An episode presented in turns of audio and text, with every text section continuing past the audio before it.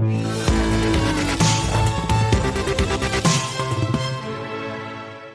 oui, manifestement, il y a une vie en dehors de, Tesla quand on veut miser sur le boom des voitures électriques. Pas moi qui le dis, c'est Laurence Lafont. Bonjour.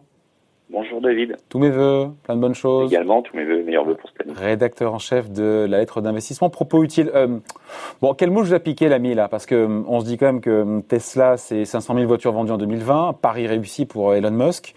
Le cours de l'action a pris 700% l'an dernier. Et là, vous nous dites qu'en gros, il n'y a pas que Tesla dans la vie. Qu'est-ce que jamais shorter Tesla Vous le savez, c'est un principe. Ah ouais, non, mais le sujet n'est même pas Tesla. Hein. Euh, c'est simplement de, dire qu'effectivement, pour investir sur le secteur du véhicule euh, électrique et plus généralement des véhicules à énergie nouvelle, comme on dit, euh, il n'y a pas que Tesla. Il y a d'autres valeurs qui sont aujourd'hui cotées en bourse, euh, des valeurs qui sont, on va dire, à un stade moins avancé, mais euh, qui peuvent également bénéficier euh, bah, de, de, cette espèce de révolution euh, technologique. Mais attends, vous pensez à qui? Parce qu'il il y, y, a vraiment des purs players qui existent aujourd'hui dans la voiture électrique et qui sont cotés en bourse? Vous pensez à qui là? Alors, vous avez, vous avez avant tout un pays qui a tout intérêt à ce que le véhicule électrique fonctionne, c'est la Chine.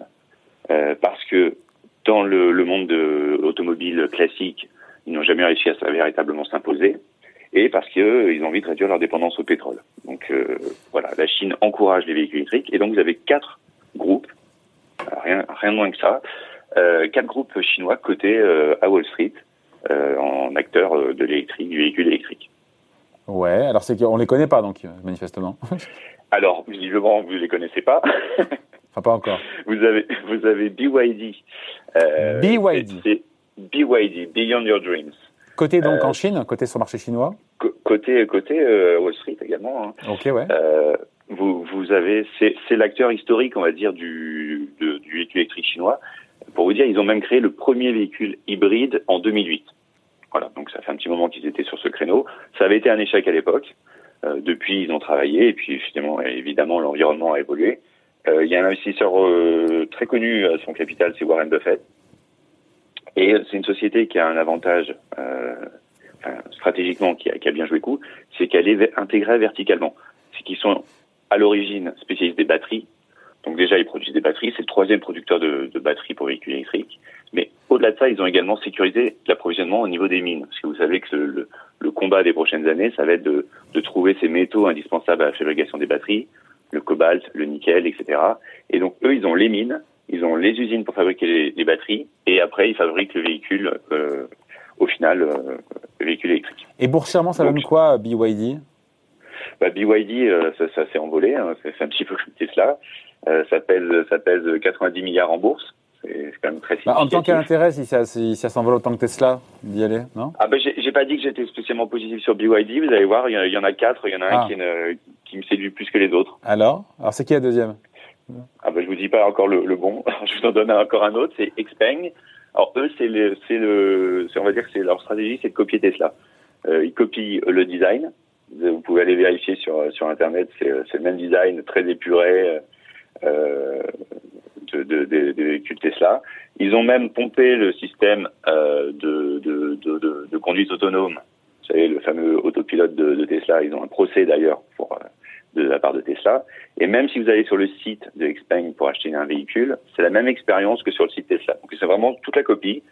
Euh, c'est cher, c'est cher, ça se paye, euh, ça se paye plus de 35 fois le chiffre d'affaires. Vous parliez des valorisations avec, euh, avec Monsieur Trichet juste avant, euh, c'est un cas flagrant.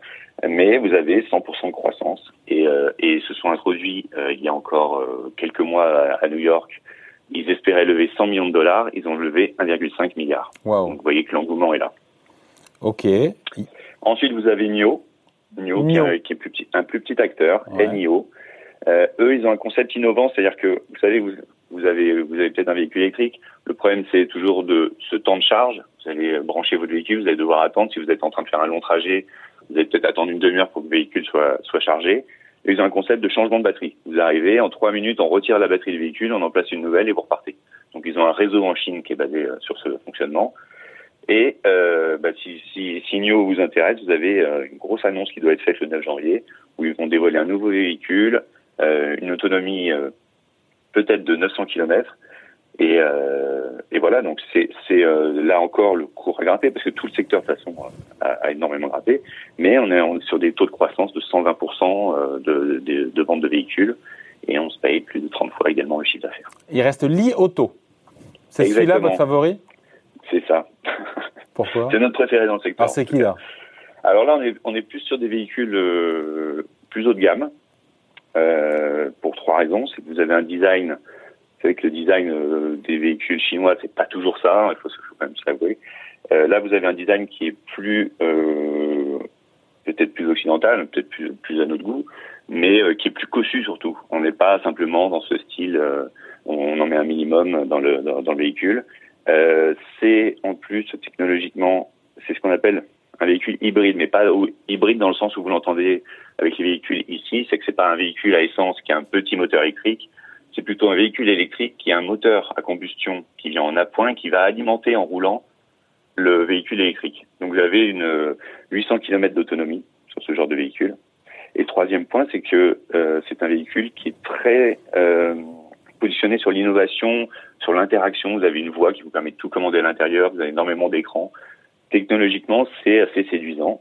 Et d'ailleurs, ils ont lancé un seul modèle pour l'instant qui s'appelle le Li One, qui est un SUV, et ils sont numéro un des ventes en Chine euh, euh, depuis quelques semaines.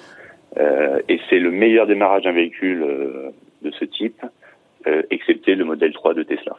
Donc on se dit quoi S'il n'y a pas que Tesla dans la vie, on se dit quoi alors boursièrement euh, sans que ce soit délirant en termes de valorisation et arriver trop bah, tard Alors ça reste, ça reste, ça reste, ça reste valorisé en fonction du chiffre d'affaires puisqu'il n'y a pas vraiment encore de, bénéfices.